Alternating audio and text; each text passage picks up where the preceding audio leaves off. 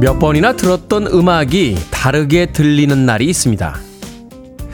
어린 시절 읽었던 책이 낯선 이야기처럼 느껴지는 순간도 있죠.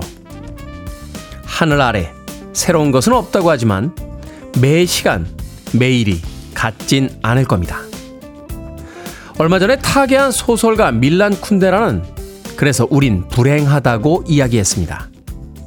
행복이란 좋았던 것을 반복하고 싶은 욕망인데 시간은 앞으로 흐르고 같은 것은 없기 때문이라고요. 머물고 반복할 수 없다면 앞으로 가야겠죠. 좋았던 것이 아닌 좋은 것들을 다시 찾으려 부진원을 떠는 것이 어쩌면 우리의 하루이자 인생일 겁니다. 아직 경험해보지 못한 행복을 찾기 위해 다시 아침입니다. 9월 20일 수요일 김태훈의 프리웨이 시작합니다. 사랑스럽고 멋진 곡이었죠. 쿨앤드갱의 조애나로 시작했습니다. 빌보드 키드의 아침 선택 김태훈의 프리웨이 저는 클 태 자 쓰는 테디 김태훈입니다. 구은지님 다시 아침입니다. 테디 good morning 유인서님 전주에서 오랜만에 늦장 부리며 누워서 듣습니다 하셨고요. 정재훈님 어제보다 늦게 출근해도 되기에 벌써 행복한 아침이네요. 비가 와도 오늘은 사랑스럽게 보입니다 라고 하셨습니다. 서울 지역도 아침에 약간 안개비 같은 비가 내리고 있습니다. 출근하시는 분들 비가 오면은 길이 막히니까 조금 일찍 서두르시길 바라겠습니다. 김보호님, 테디 오늘도 눈이 퉁퉁 간지럽나요? 하셨는데 오늘이라고 안 간지럽겠습니까? 한 2, 3주는 더 고생해야 될 것 같습니다. 가을철 알러지 때문에 지금 눈이 퉁퉁 부어 있습니다. 김소연님, 흐린 수요일 점점 좀비가 되어가는 것 같아요. bad morning 태훈님이라고 하셨는데 good morning도 아니고 bad morning입니까? 점점 좀비가 되어가는 것 같다라고 하는데 좀비는 생각하지 않죠. 좀비가 되어가는 것 같다라는 생각을 하고 계시면 아직 좀비는 아닙니다. 김소연님. 자, 2600님, 테디, 수요일 오늘 오프닝 멋지네요. 오늘 우리 부부 하우스 작업도 화이팅! 가을 빗소리 따닥따닥 멋집니다. 라고 하셨습니다. 제가 아침 방송 시작하면서, 어, 예전에 방송할 때와는 조금 다른 청취자분들을 만나게 되는 것이 이 아침에 하우스 작업하시는 분들이 꽤 있으신 것 같아요. 아마도 서울 근교 혹은 지방에서 어, 하우스 일을 하시는 분들이 꽤 많은 것 같은데 하우스 작업 힘들지 않습니까? 그 힘든 작업을 아침부터 하고 계신데 그 힘든 작업을 아침에 마치고 나면 하루가 더 뿌듯하지 않을까 하는 생각이 듭니다. 2600님. 저는 하우스 작업 딱 한 번 해봤습니다. 아, 예전에 농촌 활동, 봉사 활동 갔을 때, 대학교 때. 갑자기 짠해지면서 뭔가 보내드려야겠다 하는 생각이 드는데 피자 한 판하고 콜라 보내드리겠습니다. 부부가 아침부터 하우스 작업하고 계시다고 하셨는데 작업 끝나신 뒤에 맛있는 피자와 콜라 나누시길 바라겠습니다. 2600님. 자, 청취자들의 참여 기다립니다. 문자번호 샵 1061, 짧은 문자 50원, 긴 문자 100원, 콩으로는 무료입니다. 유튜브로도 참여하실 수 있습니다. 여러분 지금 KBS 2라디오 김태훈의 프리웨이 함께하고 계십니다. KBS 2 라디오. Yeah, 김태훈의 프리웨이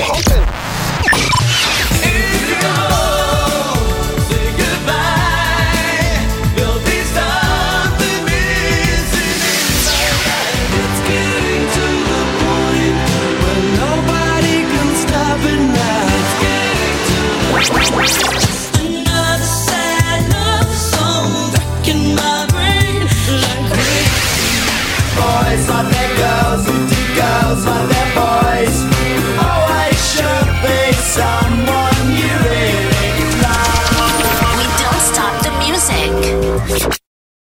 참 단순한 멜로디의 음악인데 아름답죠. 아름다운 음악을 한 곡 들을 수 있더라면 그 아침도 나쁘지 않다라고 생각해 봅니다. 로버타 플렉의 Feel Like Making Love 듣고 왔습니다. 4811님, 새벽 걷기 운동하는데 이렇게 비가 내리면 우산 쓰고 해안이 참 불편합니다. 그렇지만 또 다른 운치를 느낄 수 있으니 이것도 행복이겠죠? 라고 하셨습니다. 우산 쓰고 운동하시는 날을 즐겨보시죠. 어, 어떤 날은 비가 안 와서 우산을 쓰고 운동할 수 없는 날도 있습니다. 인생이라는 게 그런 거 아닐까요? 왜 오늘은 비가 오지라고 생각하지 말고, 아, 오늘은 비가 오는구나 라고 생각하는 것도 삶을 살아가는 데 있어서 가장 좋은 방법 중에 하나가 아닐까 하는 생각 오늘 아침에 해봅니다. 2325님, good morning 테디. 매일 눈 뜨고 7시에 만 5세, 만 1세 아이들과 프리웨이 듣는 것이 아침 루틴입니다. 하셨는데, 조기 교육을 하고 계시군요. 만 5세와 만 1세. 야, 5살과 1살짜리 아이들이 이제 김태훈의 프리웨이를 들으면서, 어, 아침을 시작한다. 이 아이들이 아마도 수능 세대가 될 수 있는 음 18세나 19세까지는 그래도 김태훈의 프리웨이가 계속될 수 있지 않을까 하는 생각을 넌지시 해봅니다. 넌지시. 자, 2307님, 테디, 머리 펌을 했더니 보는 사람마다 푸들 같다고 하네요. 이쁘다는 걸까요? 라고 하셨는데, 감정 넣지 마세요. 같이 판단하지 마시고, 푸들 같다. 라고 하면 그냥 푸들 같은 겁니다. 예. 이쁜 걸까요? 안 이쁜 걸까요? 라고 생각하지 마십시오. 그냥 푸들 같다. 라고 하면 푸들 같은 겁니다. 예, 우리 이소연 작가도 며칠 전에 머리를 뽀글뽀글 파마를 하고 왔습니다. 저는 아무 얘기 안 했습니다. 예쁘다, 안 예쁘다 이런 얘기 안 했습니다. 그냥 파마를 했구나 라고만 아, 이야기를 했습니다. 그게 중요한 거죠. 왜 자꾸 사람에게 가치 판단을 합니까? 아, 파마를 했구나? 파마를 안 했구나? 라고만 생각하시면 됩니다. 푸들 같다라고 했으면 그냥 푸들 같은 겁니다. 자, 7589님, 늘 아침에 테디님 목소리 듣고 있습니다. 행복한 아침입니다. 광주 날씨는 좋아요. 소미, 광주에서 문자 보냅니다. 라고 또 문자 보내주셨습니다. 고맙습니다. 소미님, 7589. 아마도 핸드폰 뒷자리 쓰시는 게 아닌가 하는 생각이 드는군요. 이수연님, 테디 아침이 꽤나 쌀쌀한데요. 의상은 여전하시네요. 테디의 교복인가요?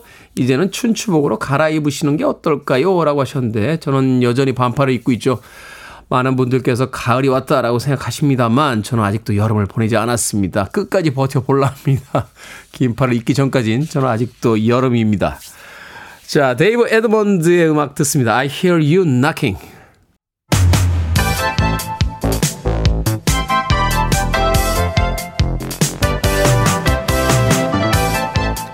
이 시간 뉴스를 깔끔하게 정리해 드립니다. 뉴스 브리핑 캔디 전예현 시사평론가와 함께합니다. 안녕하세요. 안녕하세요. 전예현입니다. 자 어제 문재인 전 대통령이 평양 공동선언 5주년 기념 행사에 참석했습니다. 참석 전에 단식 중인 더불어민주당 이재명 대표도 만났다고요?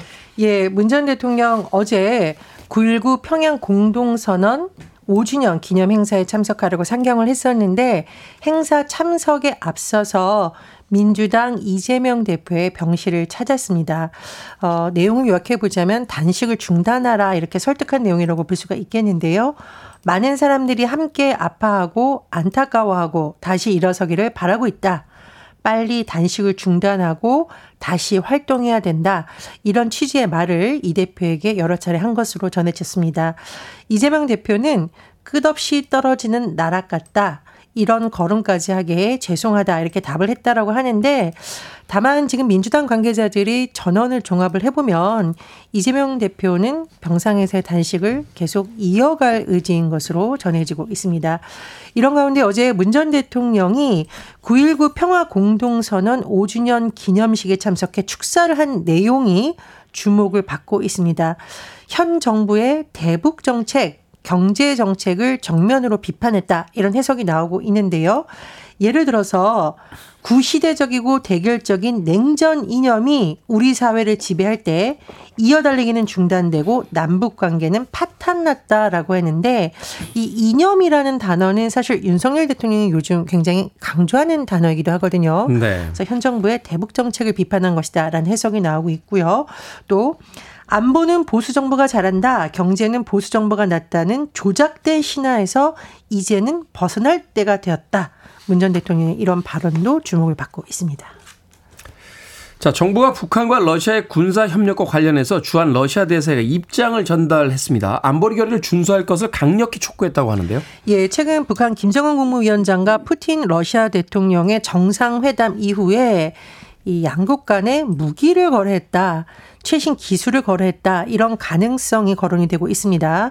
이런 가운데 우리 외교부가 어제 주한 러시아 대사를 초치해 이에 대한 입장을 밝혔는데요. 장호진 외교부 1차관의 발언을 종합을 해보면 러시아가 북한과의 군사협력 움직임을 즉각 중단해야 되고 안보리 결의를 준수해야 된다. 이런 점을 강력히 촉구했다고 하고요. 또 안보리 결의를 위반해 우리 안보를 중대하게 위협하는 어떤 행위에 대해서도 국제사회와 공조에 분명한 대가가 따르도록 강력히 대처해 나가겠다 이렇게 경고했다고 합니다. 자, 대한민국의 지정학적 위치 쉽지가 않습니다. 자, 모욕 혐의로 기소된 국민의힘 김민아 창원시 의원에게 법원이 징역 3개월의 선고를 유예했습니다. 예, 이 김민아 창원시 의원 국민의힘 소속이고요. 지난해 12월 사회관계망 서비스 SNS에 올린 글로 사실 이 기소가 되기 전에도 굉장히 많은 논란이 있었습니다. 당시에 올린 내용 이태원 참사에 대해서 어 제가 참 이걸 전해도 되나 싶을 정도의 내용을 올렸죠. 음, 이 유족들에 대해서 자식을 팔아 장사한다는 소리가 나온다. 제2의 세월호냐. 나라를 구하다 죽였냐 이런 글을 올려서 상당히 논란이 됐었고요. 또 비슷한 시기에 화물연대를 향해서는 겁도 없이 나라의 반기를 드는 가당차는 음, 아, 이건 제가 차마 방송에서 말을 못하겠습니다. 뭐뭐뭐들이라고 이제 글을 썼습니다. 모욕 혐의로 재판에 넘겨졌고요. 그런데 법원에서 선고유예 처분이 나왔습니다. 선고유예라는 것은 혐의가 가볍다고 판단해서 일정 기간 선고를 미루고 유예일로부터 2년이 지나면 사실상 없던 일로 해주는 것이라고 해석을 하면 되겠죠. 법원이 김 의원에게 징역 3개월의 선고를 유예한 건데요. 재판부의 판단을 요약을 해보면 피해자 수가 200명이 넘고 가족의 죽음을 맞은 유족에게 모멸감을 주는 과격한 언사를 한 점 등에 비춰서 죄책이 가볍지 않다라고 했는데 잘못을 인정하고 뉘우치는 태도를 보이고 다시는 이런 범죄를 저지르지 않겠다고 다짐하는 점 등을 고려했다. 이렇게 양형 이유를 밝혔습니다. 하지만 이제 노동요 일각에서는 굉장히 반발하는 목소리도 나오고 있습니다. 민주노총 경남지역본부가 판결 직후 성명서를 냈는데요. 한마디로 이제 판결이 너무 관대하다라는 비판의 목소리를 내고 있는 겁니다. 반성하고 초범인 점을 고려했다는 양형 이후 틀에 박혔다라고 어, 민주노총 경남지역본부가 반발하면서 위법인데도 사회적 관용을 이유로 선거를 위한다는 것 자체가 특혜다. 김 의원이 과연 어떤 반성을 했는지 묻고 싶다라고 했습니다. 또 화물연대 경남본부도 별도의 논평을 냈습니다. 사법부는 국민들의 저항에 부딪혀 심판을 받을 것이다라고 했습니다. 그리고 제가 좀 설명을 드리면 이 선출직 공직자가 형사 사건에서 금고 이상의 형이 확정돼야 직을 상실하기 때문에 선고 유예 처분을 받은 김민아 의원은 시원직을 유지할 수 있게 됐습니다. 법원의 선고 이전에 국민들이 어떤 생각하는지는 좀 알아주셨으면 좋겠네요. 자, 2024학년도 수시 원서 접수를 마감한 결과 지방대 10곳 중에 7곳이 사실상 미달인 것으로 나타났다고요? 그렇습니다. 2024학년도 대입 수시 모집 결과에 대해서 분석이 나왔습니다. 종로 학원의 지금 분석에 따르면요. 경쟁률이 6대 1을 밑도는 지방권 4년제 대학 82곳이라고 하는데요. 전체 지방 내의 70%에 달합니다. 그런데 이제 경쟁률 6대 1을 좀 우리가 잘 볼 필요가 있는데 수시의 경우에 총 6번 지원을 할 수 있습니다. 그렇다면 경쟁률이 6대 1보다 낮은 경우 실제 정원을 채우기 힘들다. 아, 그러네요. 미달이다. 이런 분석이 나올 수밖에 없는 상황인 거죠. 그리고 이른바 이제 인서울, 인서울이라는 말이 있죠. 서울에 있는 대학 가야 된다. 서울 안으로 진입을 해야 된다. 이런 건 이제 표현한 말인데 인서울 쏠림 현상이 더 가속화된다라는 분석이 나오고 있습니다. 서울 지역의 수시 경쟁률 약 18대 1을 기록했다고 했다는데요. 최근에 학력 인구 절벽 현상이란 말이 나옵니다. 이제 저출생에 따라서 말 그대로 학생 수도 줄어들고 있는 것이거든요. 이렇게 학력 인구 절벽 현상 그리고 인서울 쏠림 현상이 맞물리면서 비수도권에 있는 대학들의 예비 신입생을 모집하는 것은 점점 어려워지고 서울과 지방 대학 간의 양극화 더 심해질 것이라는 우려도 제기되고 있습니다. 자, 오늘의 시사 엉뚱 퀴즈 어떤 문제입니까? 예, 우리 정부가 러시아 대사에게 안보리 결의를 준수할 것을 촉구했다는 소식 전해드렸죠. 안보리, 보리 아닌 것 하니 쌀이 떠오릅니다. 보리, 보리, 쌀. 이건가요? 자, 보리, 쌀 같은 곡식이나 소금을 담기 위해서 지프로 만든 이것을 뭐라고 할까요? 이것 자체를 분량을 세는 단위로 쓰기도 하는데, 우리 무시하는 사람에게 내가 가만히 있으니 이것으로 보이나? 하고 외치기도 합니다. 1번 고라니, 2번 가만히, 3번 너비아니, 4번 장바구니. 정답 아시는 분들은 지금 보내주시면 됩니다. 객관식이지만 재미는 오답 포함해서 모두 10분에게 아메리카노 쿠폰 보내드리겠습니다. 보리쌀 같은 곡식이나 소금을 담기 위해 지프로 만든 이것을 뭐라고 할까요? 내가 가만히 있으니까 이것으로 보이냐? 하고 외치기도 합니다. 1번은 고라니, 2번은 가만히, 3번은 너비아니, 4번은 장바구니 되겠습니다. 문자번호 샵 1061, 짧은 문자 50원, 긴 문자 100원, 콩으로는 무료입니다. 뉴스 브리핑 전예현 시사평론가와 함께했습니다. 고맙습니다. 감사합니다. 뉴스 뒤에는 언제나 경쾌한 음악이 따라붙죠. 포인터 시스터스, I'm so excited.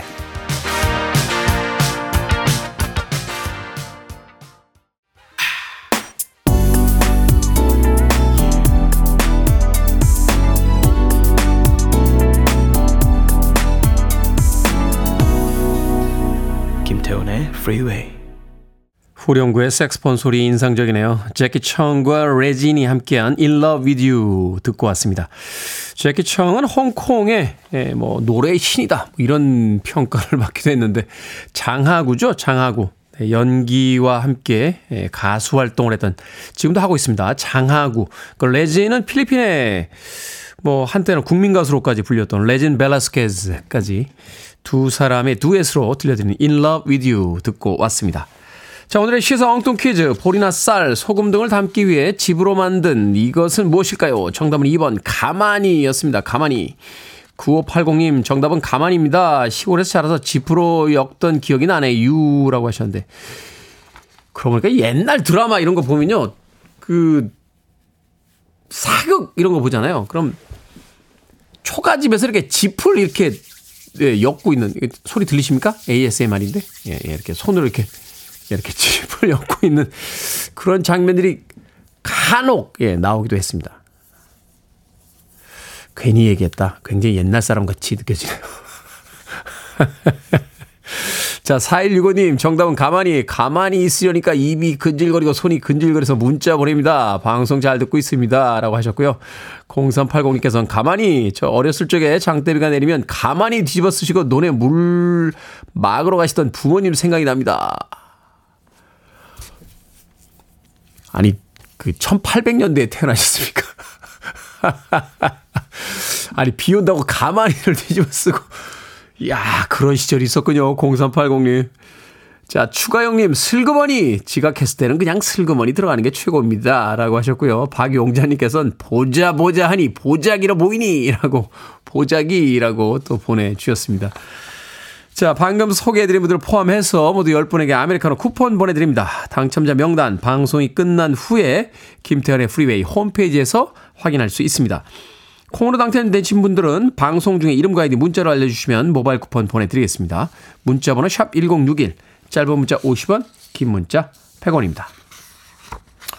조수원님께서요, 잘생긴 테디님, 에구에구, 원룸에 혼자 살고 먹는 아들 밑반찬 만든다고 벌써 테디님 방송 시작한 줄 몰랐습니다. 원룸에 있는 아들 주려고 밑반찬 장만했어요. 만나겠죠? 정권사님보다는 못하겠지만요. 라고 하셨는데, 와, 사진 한 장 보내주셨어요.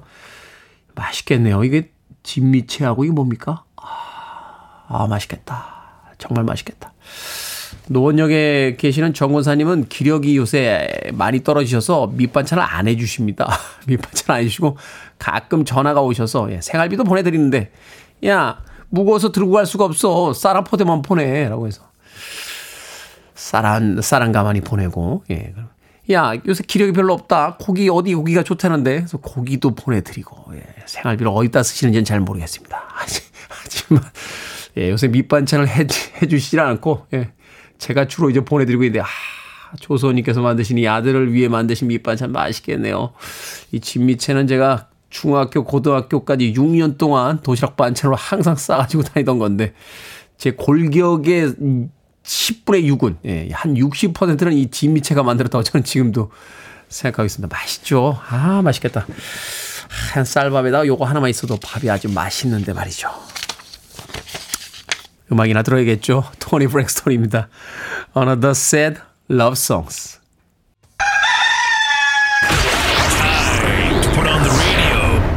김태훈의 Freeway.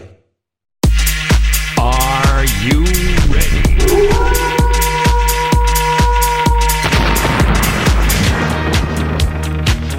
여러분의 복잡한 고민을 덜어드립니다. 결정은 해드릴게 신세계 상담소.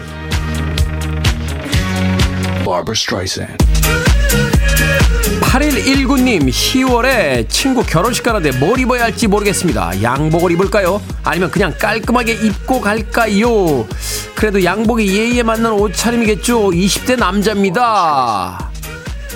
양복 입으세요. 그런 날 입으라고 사신 거 아니에요? 김진희님 텃밭에서 배추를 키우는데 달팽이가 갉아먹고 있습니다. 달팽이를 잡을까요? 아니면 그냥 먹고 살라고 할까요?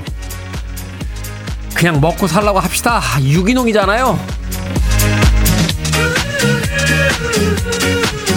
윤은구님 버스를 기다리다 기다리다 지쳐서 택시를 잡고 나면 꼭 그때 뒤에서 버스가 옵니다. 이럴 때 택시를 쭉 타고 갈까요? 아니면 내려서 버스를 탈까요? 택시 쭉 타고 갑시다. 그리고 뒤돌아보지 마세요.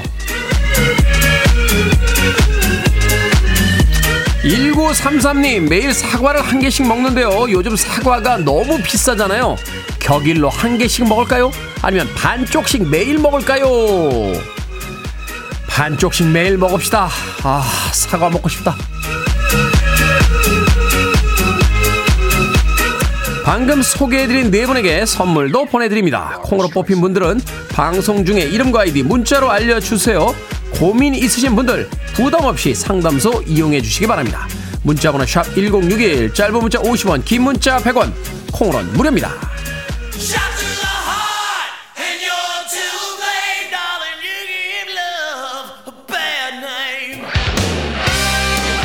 고등학교 때 이 음악 듣고 소가죽 부츠 샀던 기억이 납니다. 본조비입니다. You give love a bad name.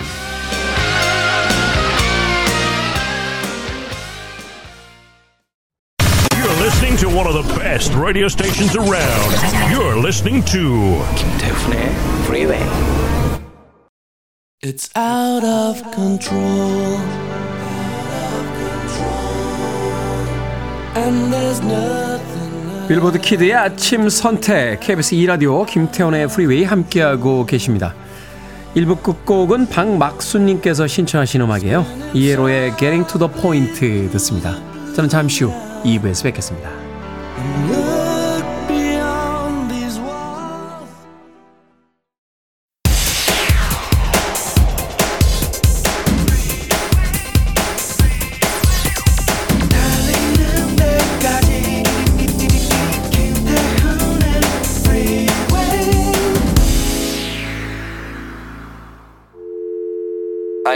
Arms around me. I need to feel your touch.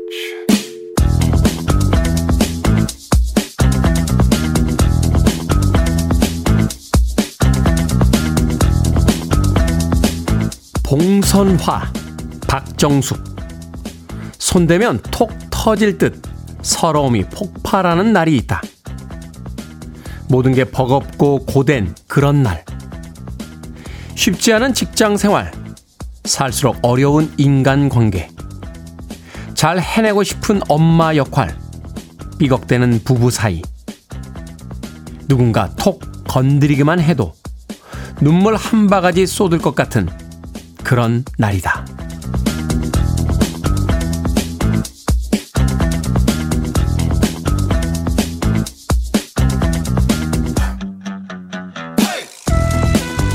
뭐든 읽어주는 남자. 오늘은 청취자 박정숙님이 보내주신 자작시 봉선화를 읽어드렸습니다. 평소에는 힘들지만 버틸만 했는데 유난히 모든 일이 버거워 무너져 버리는 날이 있죠. 그동안 너무 열심히 살았기 때문입니다.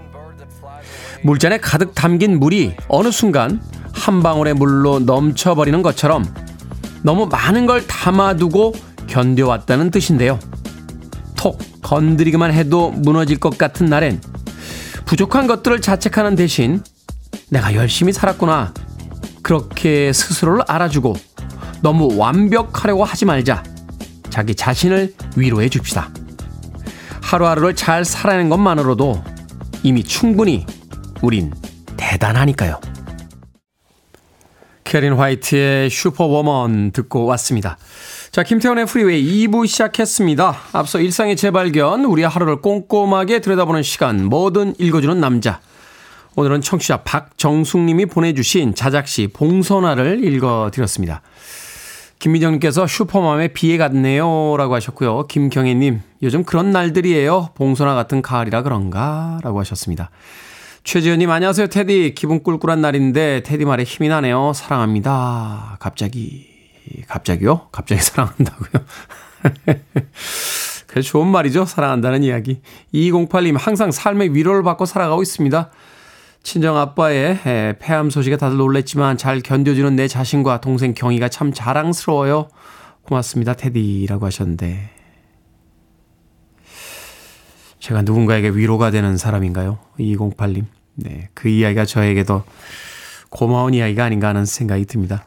살다 보면 손대면 톡 하고 터질 것 같은 그런 서러움이 폭발하는 날이 있죠. 그런 날 하루도 우리 인생의 귀중한 날이니까 너무 자기 자신을 괴롭히지 말고 잘 다독이면서 보냈으면 좋겠습니다. 자, 뭐든 읽어주는 남자. 여러분 주변에 의미 있는 문구라면 뭐든지 읽어드립니다. 김태훈의 프리웨이 검색하고 들어오셔서 홈페이지 게시판 사용하시면 되고요. 말머리 뭐든 달아서 문자로도 참여 가능합니다. 문자 번호 샵 1061, 짧은 문자 50원, 긴 문자 100원, 콩으로는 무료입니다. 오늘 채택된 청취자 박정숙님에게 촉촉한 카스테라와 따뜻한 아메리카노 두 잔 모바일 쿠폰 보내드리겠습니다. I want it. I need it. I'm desperate for it. Okay, let's do it. 김태훈의 Freeway. 두 곡의 음악 이어서 듣고 왔습니다. 김원성님께서 신청해 주신 존 세카다의 If You Go 그리고 데비 깁슨의 Only In My Dreams까지 두 곡의 음악 이어서 들려드렸습니다. 7764님께서요, 태어나서 68년 만에 처음으로 문자 보냅니다. 라고 하셨는데, 왜 이렇게 오랜만에, 오랜만이 아니죠. 왜 이렇게 오랫동안 안 보내시다가 이제 보내셨습니까? 아, 68년 만이면 자주 보내주세요. 이제 시작됐으니까요. 7764님. 저도 사실 라디오에 사연 보내본 적이 거의 없습니다. 어, 중학교에 입학하면서부터는 거의 라디오와 함께 살았다. 해도 과언이 아닌 인생을 살았거든요. 어, 중학교 입학했을 때 저희 그 중학교 입학 선물이 아버지가 사주신 그 포터블 카세트 플레이어였어요. 근데 거기 라디오 기능이 있어서 KBS의 그 8시부터 방송하던 황인영의 영팝스를 참 열심히 들었던 그때부터 이제 라디오를 들으면서 살았었는데 저도 사연을 보낸 적은 당시에는 막 이렇게 엽서에다 써서 보내고 그랬잖아요. 어. 그때도 안 보냈고요. 예, 지금도 안 보냅니다. 남의 라디오에. 예. 유일하게 제가 라디오의 사연은 아니고요. 아, 옛날에 정지영 씨가 밤에 방송하실 때 문자를 보낸 적이 있어요. 예, 정지영 씨 개인 휴대폰으로. 나 강변도로를 달리고 있는데 바다에 오로라 틀어주면 안 돼? 이러고, 이러고, 한번 보낸 적이 있는데 그때 정지영 씨가 한번 틀어주셔서 굉장히 행복했던 기억이 납니다. 그러네요. 어, 라디오에다 사연을 보내서 그 음악이 나올 때 굉장히 행복했던 기억. 저도 가지고 있는데 여러분들께서 많은 신청곡 보내주시고 또 사연 보내주시는데 다 읽어드리지 못해서 어, 죄송하다는 마음이 듭니다. 7764님, 다 읽어드릴 수는 없습니다만, 그래도 68년 만에 처음으로 문자 보내셨으니까 앞으로는 좀 자주 보내주시길 바라겠습니다. 자, 김바다님, 직업이 나와 참 안 맞는다는 생각이 드는데, 그만둘 수도 없고, 어떻게 마음을 고쳐먹어야 할까요? 태호님은 뭔가 아실 것 같아 질문을 드려봅니다. 라고 하셨습니다. 제 회사 생활을 이렇게 떠올려 보면요. 어, 직업은 저하고 잘 맞았던 것 같은데, 예, 그때 사장님하고 잘 안 맞았던 기억이 납니다. 예. 부장님하고도 잘 안 맞았던 것 같아요. 예. 그런데 이럴 때는요, 어, 그만둘 수가 없으면 일을 잘 하셔야 돼요. 어, 일을 잘 해야 됩니다. 직업이 나하고 안 맞아. 근데 그만둘 수는 없어. 라고 하는 생각이 들 때는 일을 잘 합시다. 예, 일을 잘하면 좀 당당해질 수 있죠. 예. 사장님하고 그때 안 친했을 때도요. 예, 사장님도 저를 미워했고 저도 사장님을 굉장히 미워했는데 제가 그때 일을 잘했어요. 아주 잘했습니다. 예, 그래서 사장님이 저를 자르기가 좀 애매하셨던 예, 결국 뭐 잘리긴 했습니다만 김바다님 직업이 나랑 안 맞는다, 일이 나랑 잘 안 맞는다 하는 생각이 드는데 그만둘 수 없을 땐 잘합시다. 예, 열심히 해서 잘합시다. 그러면 좀 더 당당해지지 않을까 하는 생각이 드네요. 김바다님. 뭐 보내드릴까요? 영화 1인 패키지 보내드릴게요. 관람권 한 잔하고 팝콘하고 콜라 세트입니다. 제가 회사 잘린 날 혼자서 제일 먼저 했던 게 극장 가서 영화 본 거예요. 영화 혼자 너무 힘든 날 슬쩍 어, 외근합니다. 라고 하고 나가셔서 영화 한 편 보시는 거 나쁘지 않습니다. 자, 디오노에게 음악 들려드릴게요. I'll never love this way again.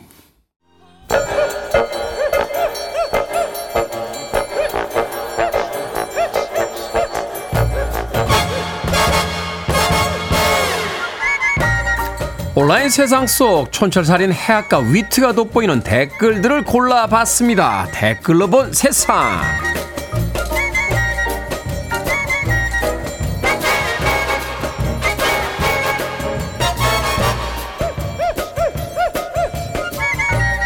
첫 번째 댓글로 본 세상. 얼마 전 미국 플로리다의 한 호수에서 거대한 악어가 붙잡혔습니다. 무게는 무려 417kg, 길이도 4m 가까이 됐다는데요. 지금까지 플로리다에서 잡힌 악어 중에서 두 번째로 무거운 악어였다고 합니다. 전문가들은 이 악어가 최소 60년에서 최대 90년 정도를 살아왔을 거라고 보고 있다는데요. 전문 사냥꾼 3명이 4시간 동안 사투를 벌이다가 간신히 포획에 성공했다고 합니다. 여기에 달린 댓글 드립니다. 퍼니님. 자기 늪에서 알아서 잘 살고 있었던 것 같은데 단지 크다는 이유로 악어를 잡아야만 했는지 이해가 안 되네요. 타이거님. 아니 미국에는 노인을 공경하는 문화가 없나요? 60년을 넘게 야생에서 살아남은 악어옹을 풀어줍시다. 그러니까요. 악어가 뭘 잘못했나요? 90년을 잘 산 악어를 왜 잡고 난립니까?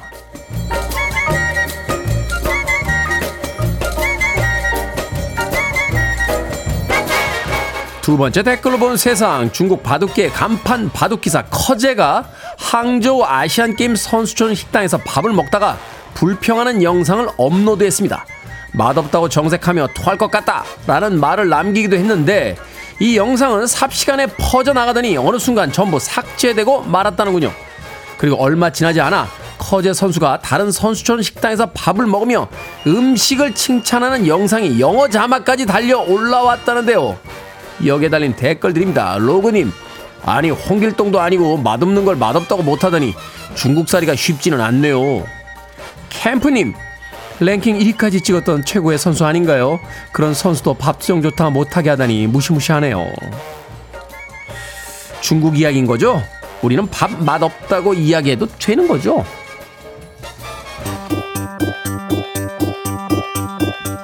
이 곡 기다리신 분들이 꽤 많더군요. 불러입니다. Boys and Girls.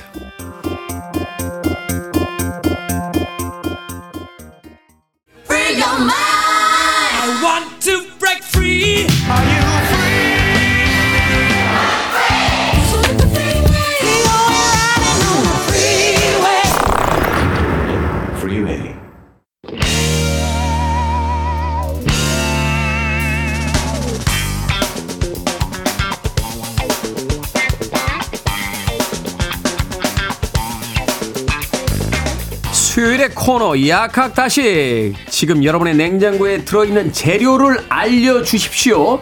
두 분이 즉석에서 레시피를 전수해드립니다. 훈남 약사 정재훈 food writer 우주 최강의 절세미녀 이보은 요리 연구가 나오셨습니다. 안녕하세요. 안녕하세요. 자 오늘은 추석을 앞두고 특별 프로젝트를 진행합니다 이름하여 냉장고 파먹기 프로젝트 자 추석 연휴에 집을 비울 때 걱정되는 게 냉장고에 있는 여러 음식들이거든요 네. 자, 그래서 오늘은 여러분의 냉장고에 들어있는 재료를 알려주시면 당장 해드릴 수 있도록 두 분이 즉석에서 레시피를 전수해 드리겠습니다. 문자 번호 샵 1061, 짧은 문자 50원, 긴 문자 100원, 콩으로는 무료입니다. 자, 아무리 냉장고에 아무 음식이 없다라고 해도 냉동고 열면은 벽돌이 다 돼가고 있는 돼지고기 한 근 정도는 가지고 있고요. 또 냉장실에 보면은 채소 칸에 언제 저걸로 뭘 해서 먹었더라 하는 당근이라든지. 양파라든지 네. 뭐 남아있기 마련인데 그 재료들을 보내주시면 저희들이 오늘 최고의 레시피를 선사해 드리겠습니다. 자, 냉장고 파먹기. 자, 두 분의 냉장고에는 절대로 떨어지지 않는 재료가 있다라고 하면 뭐가 있을까요? 저희 집은 달걀 하고요. 달걀. 네, 달걀 10개는 늘 있습니다. 달걀은 뭐 달걀은 달걀은 뭐 마리부터 시작해서 찜, 볶음밥 안 되는 게 없잖아요. 달걀은 일종의 링거 같아. 그렇죠. 요거는 그냥 있어야 돼요. 무조건. 옛날에 어르신들은 생으로도 드셨는데 네, 네, 네. 달걀은 요새 부쳐 먹거나 아니면 요새 찜기가 너무 좋아서 맞아요. 찜기에다 이렇게 찜기도 또 닭 모양으로 돼 있어요. 그래서 거기다가 거기다 내알 넣고 아. 물 살짝 퍼서 전자레인지에서 한 7, 8분 돌리면 7, 8분? 너무 네. 맛있는 또 반숙이 나오니까. 아, 저는 요새 그 달걀 가지고 감동란을 만들고 있어요. 제가. 감동란? 네. 아. 마트에서 판, 판매하는 감동란. 편의점 가면 있잖아요. 네, 있죠. 그걸 집에서 만들어서 그거를 샐러드 해서 먹으니까 저 너무 좋더라고요. 아, 그렇죠. 하여튼 뭐 달걀은 하여튼 최고의 음식인 것 같아요. 네. 닭들에게 정말 감사를 해야 되는데. 심지어는 달걀 먹고 닭도 먹어요. 자, 정채원 약사. 네. 집에 냉장고에 절대 떨어지지 않는 재료가 있다면 뭐가 있습니까? 저도 달걀이긴 한데요. 저는 왠지 치즈일 것 같아요. 치즈. 아, 네, 치즈도 항상 있어요. 그러니까 우리 정재훈 약사가 뭐 이렇게 만들다가 음, 살짝 눈치 볼 때가 있어요. 네. 이걸로 안 되나 싶을 때는 그러면 치즈를 뿌리죠. 그렇죠. 그래서 치즈를 이야기해서 맞아요. 냉장고에 네. 치즈가 항상 있지 않을까 하는 생각이 드는데. 근데 의외로 요즘에는 뭐 달걀하고 치즈 항상 있지만 네. 제가 가장 열심히 이제 점검하는 재고는 우유하고 콜라입니다. 우유, 콜, 아니 우유까지는 이해가 돼요. 콜라는 뭡니까? 왜? 우유는 이제 뭐 먹고 나서 우유로 마무리해야 될 때가 되게 많이 네. 있고 아, 네. 콜라도 마찬가지로 냉동실에 마무리? 있는 것들 제가 냉동실에 뭐 여러 가지 튀겨 먹는 거, 뭐 냉동 피자 이런 거 많이 있는데 그렇지, 그렇지. 그 먹을 때 마무리. 제로 콜라가 없으면 힘들거든요. 그래서 항상 재고 확인해요. 그래요. 아, 저는 콜라는 안 먹어서 그냥 탄산, 음, 탄산 수만 탄산수. 이렇게 먹고. 네. 우유는 제가 우유를 새로운 발견을 한 게요. 왜? 그 라면 끓일 때그 아, 조금 넣으면 괜찮죠. 계란 이렇게 네, 네, 달걀 풀어가지고. 풀어서 넣잖아요. 네. 그때 우유를 한 숟갈 넣더니 맞아요. 괜찮죠. 놀라운 세계가 펼쳐져요. 굉장히 굉장히 와, 저- 부드럽죠. 아니 왜 라면 회사에서 그걸 안 알려준 겁니까? 평생 동안? 제가 네. 최근에 어떤 유튜브에서 그걸 보고 나서 계란 한 알에다가 우유 한 숟갈을 한 넣어서 숟갈. 이렇게 풀어서 먹 해주죠. 거기다 식초 반 숟갈. 어. 놀라운 세계가 펼쳐져요. 그 제가 예전부터 늘 레시피에 그거 썼던 건데 그거 이게- 못 보셨나 봐요. 이게 원래 가까운 사람들 얘기는 잘 안 들려. 아 그렇구나. 저희 어머니도 제 얘기는 안 듣다가요. 음, 야 아침에 TV에서 의사 선생님이 그러시는데 제가 10년 동안 얘기한 건데 제 말씀을 그제서야 안, 돼. 네. 그 정도면은 네. 이제 드디어 테디가 경기 남부 쪽으로 이, 저 왔다. 이주하셔도 될 거, 이사하셔도 될 것 같아요. 알겠습니다. 네. 자, 여러분들의 사연이 좀 폭주하고 있습니다. 네. 자, 6610님께서 마트 세일에서 새송이 버섯이 있습니다. 이걸로 뭘 음. 해 먹으면 될까요? 새송이 버섯이 사실은 굉장히 폭신폭신한 식감이 있습니다. 그래서 네. 그거를 아, 적당하게 한 0.5cm 가량으로 썰은 다음에 소금물에 살짝 한번 헹궈서 건지세요. 이 버섯은 소금물에다 헹구더라고요. 그렇죠. 네. 소금물에 살짝 헹궈서 건지면 그 안에 수분이 들어가는데 소금기가 있게 수분이 들어가기 때문에 아주 약 간이 삼삼하게 간이 맞거든요. 네. 그거에다가 아 이제 대파 넣고 청양고추 넣고 간장 그다음에 고춧가루 그다음에 약간의 뭐 매실청이나 아니면 설탕 좋아하시면 설탕이나 저 같은 경우에는 물엿 넣고 참기름 넣고 양념장을 만듭니다. 양념장. 대신에 대파가 조금 많이 들어가야 돼요. 대파가. 그러면은 소금에 절여놨던 그러니까 절임이 아니라 잠깐 헹궈놨던 새송이 버섯을 건져서 물기를 뺀 다음에 후라이팬에 쫙 깝니다. 그리고 이왕이면 동그랗게 까세요. 이쁘게. 네, 기름 그리고 기름 넣습니까? 아, 기름은 아직은 마- 안 나요. 안- 안 넣고. 그렇게 하고 난 다음에 불을 키, 켜면 안쪽에 있는 수분감이 열에 의해서 살짝 빠질 때 그때 아까 만들어놨던 양념장을 끼얹어 주세요. 오. 그리고 약한 불에서 잘박잘박하게 조림을 하시잖아요. 기름 두른 것보다 훨씬 맛있는 이유가 뭐냐면 수분을 뺐기 때문에 일단 쫄깃해요. 쫄깃하고. 그리고 양념이 잘 배었기 때문에 이게 무슨 고기 식감인가 이렇게 생각할 수 있거든요. 버섯이 잘 요리가 되면 그렇죠. 고기 같아요. 그래서 뜨거운 밥에다가 그 졸여놓은 새송이 버섯 하나 딱 올리고 요새 청태 마른 김 많이 나오거든요. 네. 그 살짝 구워놓은 거 딱 감싸가지고 딱 잡수시면 정말 아, 끝내줍니다. 예전에 어릴 때 엄마가 이 버섯을 잘게 썰어서 고기인 줄 알고 집어 먹었다 속었던 저기 여러 번딱 있는데 그거예요. 그 어떤 분도 그, 그, 그 생물학자가 어떤 분이 그러시더라고요. 무인도에 가서 딱 하나만 먹어야 되면 버섯을 음. 버섯, 먹어야 된다. 그쵸. 여기 왜냐면 네. 단백질 뭐 이런 이런 맞아요. 음. 것들이 다 아주 밸런스가 좋기 때문에 아, 그거 맛있겠다. 양념장만 살짝 만들어서 올려서 그냥 소금물에다가 살짝 데친, 아, 자, 데친 게 아니라 헹군 살짝 헹궈 새송이를 넣고 거기다 구워서 자박하게. 완전 막 맛있죠. 바싹 마른 김한 통만 있으면. 자, 그렇죠. 경기 남부의 우리 정재훈 약사는 어떤 어떤 재료로 하시겠습니까? 지금 사, 사연들이 많이 올라오고 있는데. 와, 그래서 음식을 안 먹고 얼려두신 게 진짜 많네요. 음. 네. 일단 저기 풋고추 몇 킬로 있는데 어떻게 하냐고. 고추가 몇 킬로가 있어요? 네. 아니 몇 그램도 아니고 몇 킬로가 있다고요? 네네. 정경환님, 음. 풋고추 몇 킬로 있어요? 어찌하죠? 하셨는데 뭘 합니까 이걸로? 나눠주셔야죠. 저거는 안될 거죠. 저거는 아, 네. 저건 뭐 나눠 주셔도 네. 되는데 이왕이면 네. 이거 선물하면 너무 좋습니다. 풋고추 있는 거 네. 어스더스하게 채 썬 다음에 진간장, 진간장. 하고 국간장을 2대 1 비율로 만들고 네. 거기에 다시마 우린 물을 그러니까 진간장 한 컵, 만약 국간장 반 컵이면 다시마 우린 물은 1과 2분의 1 컵을 준비하세요. 1과 2분의 1. 네, 그거에다가 레몬 슬라이스를 한 다섯 개에서 여섯 개 넣고 레몬. 그다음에 설탕을 좀 넣고 잘 녹여 주세요. 아. 그래서 풋고추 썬 거에다가 부어요. 어. 그리고 냉장고 넣었다가 다음 날 되면 장아찌가 되거든요. 그죠. 그거 병에다 담아서 사람들한테 쫙 장아찌. 나눠 주시면 정말 좋아합니다. 요거 고기 구울 때 먹어도 좋고요. 장아찌는 진짜 몇년 가 들어가 몇 년. 볶음밥 먹을 때 하나씩 올려 먹어도 아주 맛있고 라면 먹을 때 한 개씩 올려 먹으면 김치 대신으로 아주 깔끔합니다. 비빔면 먹을 때 그쵸, 아주 좋죠. 네. 김치를 안 썰어놨네? 그러면 아, 짜증 나다가 그 장아찌 하나 있으면 그쵸. 그걸 아주 맛있게 먹어. 좋잖아요. 선물하세요 이거 만들어서. 알겠습니다. 네. 맛있겠다. 자, 정재훈 약사는 지금 고민이 많아요. 고민이 많아요. 아니 지금 저 3734님이 네. 감자 잔뜩, 단호박, 양파 잔뜩 있는데 카레는 이제 진짜 네. 그만 먹고 그러니까. 싶다고 하시는데 이건 감자- 카레 재료거든요. 감자, 감자 양파길래 아 카레인데 네, 근데 가, 카레, 네. 카레는 그만 먹고 싶어요 하셨는데 네. 그러면 어 이거 뭐 해결이 안 되는데 저 저 제 생각에는 이건 완전히 카레 재료이기 때문에 카레를 네. 평상시에 해서 드시던 카레 말고 네. 요거 저기 국물 카레 만들 국물 카레. 네, 수프 카레, 수프 카레. 네, 수프 카레. 네. 그래서 지금 이제 수프 카레 먹으면 되게 맛있을 계절이거든요. 아. 이제 가을 겨울 넘어가면서 그래서 그 카레 가루 집에 있는 거 원래 있는 걸 쓰시면은 국물 카레 만들기 어려워요. 전분이 너무 많이 네. 들어 있어서 그- 그거 말고 조금 전분 안 들어 있는 카레 가루 사셔 가지고 그렇죠. 어, 네 냉동 생새우살도 잔뜩 있다고 하시니까 근데 뭐 이렇게 많아? 3734님은 냉장고에 안 드시는 게. 분명히 이건 지금 카레 드시고 싶어가지고 재료를 샀는데 다 카레네. 네. 아, 그러니까 카레를 만드셔 만들어서 먹으려고 사놨는데 카레만 맨날 먹다 보니까 지금 지겨우신 거야. 네. 근데 이걸로 뭐라? 야, 이거 발상이 전환해. 그러면 수프 카레로 드시면 돼. 근데 카레가 싫으면 요거 감자, 단호박, 양파에다가 냉동실에 있는. 육전할 부채살 있잖아요. 네.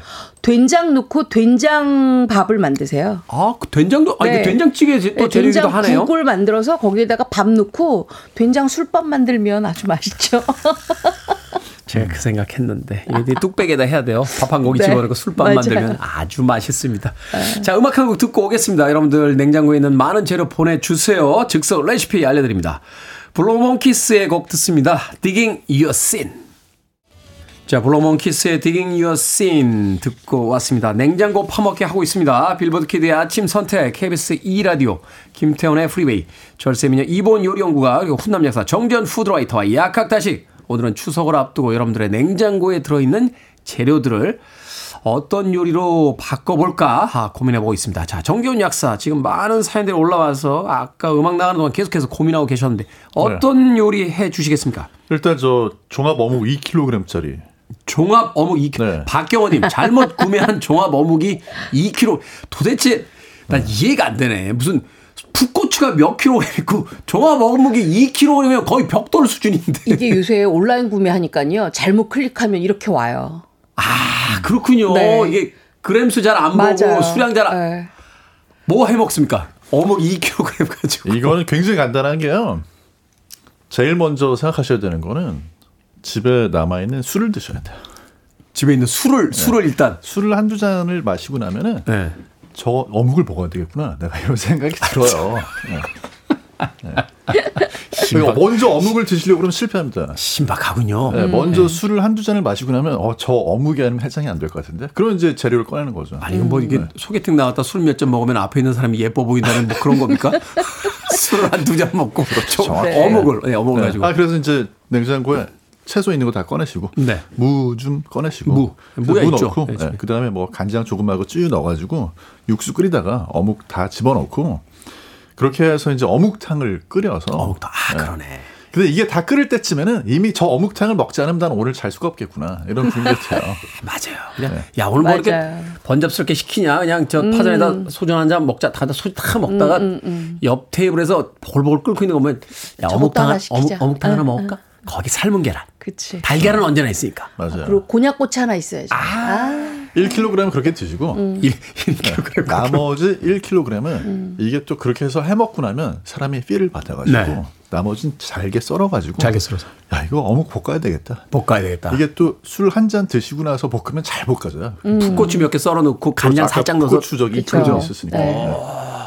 그거 저기 어, 받으셔가지고 정경화님한테 잠깐만 정경환님 그 풋고추 몇 킬로 있다고 하니까 박경환님 정어묵 2kg 있다고 하는데 그 서로 나누세요. 서로 나누시면 네. 어떡하나 야두 개 섞으면 완벽한 요리가 되겠는데요? 완벽하지. 네. 아 그렇군요. 저 이거 진짜 경험도 안 돼요. 저는 집에 있는 어묵 이렇게 해서 소진했습니다.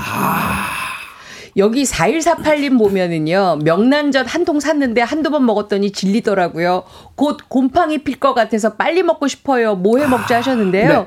명란젓을 씻어 놓으면 명란젓에 막이 있습니다. 명란에. 있죠, 있죠. 그럼 막을 딱 칼로 잘라 놓으면 안에 알만 있거든요. 그걸 네. 긁어내요. 어. 그러고 난 다음에 크림치즈 크림치즈. 반, 그 다음에 무염 버터 녹인 거 반에 섞으세요. 거기에다가 저 같은 경우에는 다진 마늘 조금 넣어요. 그래서 베이글 또는 치아바타, 바게트에다 발라서 프라이팬 이야. 아니면 오븐 아니면 에어프라이기에 구워서 잡수시면 아주 기가 막히게 맛있는 어, 그- 간식으로 드실 수가 있습니다. 야, 그 신박한데요? 그쵸, 맛있죠. 크림 버터하고 네. 무염 버터만 살짝 섞어서 그렇죠. 사, 그 크림 씻어낸- 치즈하고. 네, 그렇죠. 아, 네. 크림 치즈하고 네. 무염 버터. 명란 알만 긁어서, 긁어서. 같이 섞는 거예요. 일단 한번 씻은 다음에 그 막을 그렇죠. 막을 떼어서. 빼서. 네. 야, 아주 맛있죠. 이거 구우면 어떻습니까? 구워도 너무너무 맛있어요. 그러니까. 구워도 너무너무 맛있는데 요렇게 잡수시면 아이들도 굉장히 좋아하고 뭐 아까 계속 술안주 말씀하셨는데 야, 오늘 다 술안주. 와인하고는 아주 좋죠. 아, 그러니까 저 하이볼하고 이렇게 먹으면 네. 구운 명란젓.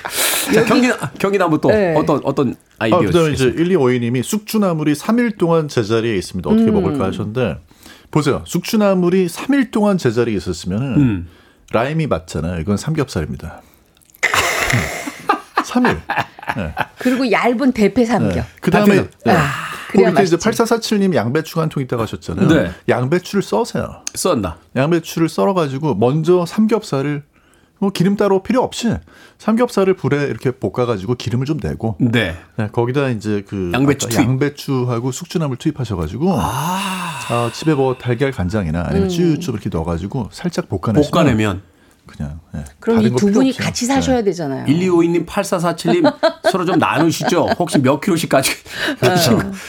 야, 근데 사실 양배추는 고추장 하나만 있어도 맞아요. 맛있잖아요. 그냥 네. 썰어가지고 그냥 그, 그 밥, 고기 먹기 전에 원래 그렇게 나오는 거 있잖아요. 음. 그것만 먹어도 맛있는데, 야, 요거 두 개가 다 삼겹살하고 연결되네요. 삼겹살 기름에 살짝 볶은 다음에 거기다가 찌유 같은 거 살짝 넣어서 간만 좀 맞추시면 된다. 네. 아까 소세지도 있었는데요. 네. 사실 소세지도 집에 양배추랑 같이 활용하시면 그러니까 양배추는 볶았을 때 맛있거든요. 아, 옛날에, 네. 옛날에 전설의 안주 있어요. 쏘야. 쏘야. 소세지 야채 볶음이라고 종로에 가면 꼭 그거를 생맥하고 한 잔 먹어줘야지 되는 그런 안주가 있었죠. 네. 여기 보미, 보면 저희 집에 얼려둔 꽁치가 너무 많아요. 굽는 거 말고 레시피 좀 알려주세요 하셨거든요. 네. 8458님. 일단 꽁치를 해동을 시키세요. 해동. 냉장실에서, 냉장실에서. 해, 동을잘 시키고 난 다음에 깨끗하게 내장 정리하고 대가리 떼어내고 아, 씻어 놓으세요. 그리고 굵은 소금을 약간 이렇게 쳐놓고 난 다음에 우리가 김치 국물 있을 거예요. 다들. 김치 국물? 있죠. 김치 국물을 아, 간장 조금 넣고 다진 마늘 넣고 들기름 조금 넣은 다음에 바짝 이렇게 졸여요. 바글바글하게. 아, 프라이팬에서? 예, 졸이고 있을 때 아까 준비한 꽁치 넣고 바싹 졸여 잡수시면 김치 국물이 꽁치를 환생시켜 줍니다. 맞아. 너무 맛있어요. 김치찌개에 들어가 있다. 네, 꽁치통. 네, 네, 맞아요. 고등어 아니야. 고등어 김- 아니에요. 꽁치예요. 네, 꽁치를 네. 넣어야 돼. 김치찌개. 아, 그게 또 김치 국물에다가 그쵸. 간장하고 간장 조금? 다진 마늘하고 다진 마늘 조금? 뭐 단맛 내려면 물엿 조금 조금 넣으시고 넣어서? 아. 바글바글 끓일 때 넣고 졸여 주시면 아주 끝내 줍니다. 경기 남부에 한 번 더 기회 드립니다. 네. 이 생물 오징어 두 박스를 사와가지고 지금 아니 왜들 이렇게 많이 사? 아, 나 진짜 생물 오징어 두 박스. 자, 30초 드리겠습니다. 뭐 해 먹습니까? 냉장고를 파먹는 거 아니겠습니까? 네. 그러니까 생물 오징어 파스타. 생물 라임 오징어. 파스타. 파스타. 파스타. 그러네. 그러네. 굉장히 간단해요. 그냥 파스타 면 삶아 놓으시고 네. 생물 오징어 있는 대로 그냥 잘라가지고 잘라가지고? 마늘하고 같이 이렇게 올리브유에 볶다가 네. 파스타 파 넣으셔가지고 네. 드시면 그냥 끝납니다. 올리브유에다가 생물 오징어 볶은 다음에 파스타 면 네. 넣어서 네. 그냥 드시면 간만 소금간 살짝 해서 먹으면 된다. 아, 좋다. 추미연님. 자, 오늘 아, 숨갑게 달렸습니다. 냉파 레시피, 냉장고 파먹기 레시피, 추석을 앞두고 여러분들의 냉장고에 있는 재료들로 무엇을 해 먹을까 두 분께서 레시피를 소개해 주셨습니다. 밥식, 먹을 식재를 쓰는 약학다식. 두 분 추석 연휴 잘 보내시길 바라겠습니다. 이본 요리연구가 정재훈 약사님과 함께 했습니다. 고맙습니다. 고맙습니다. 감사합니다.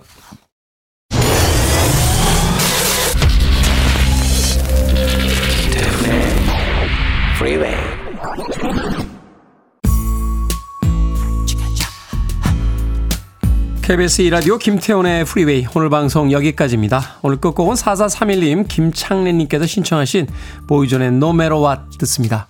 편안한 하루 되십시오. 전 내일 아침 7시에 돌아오겠습니다. 고맙습니다.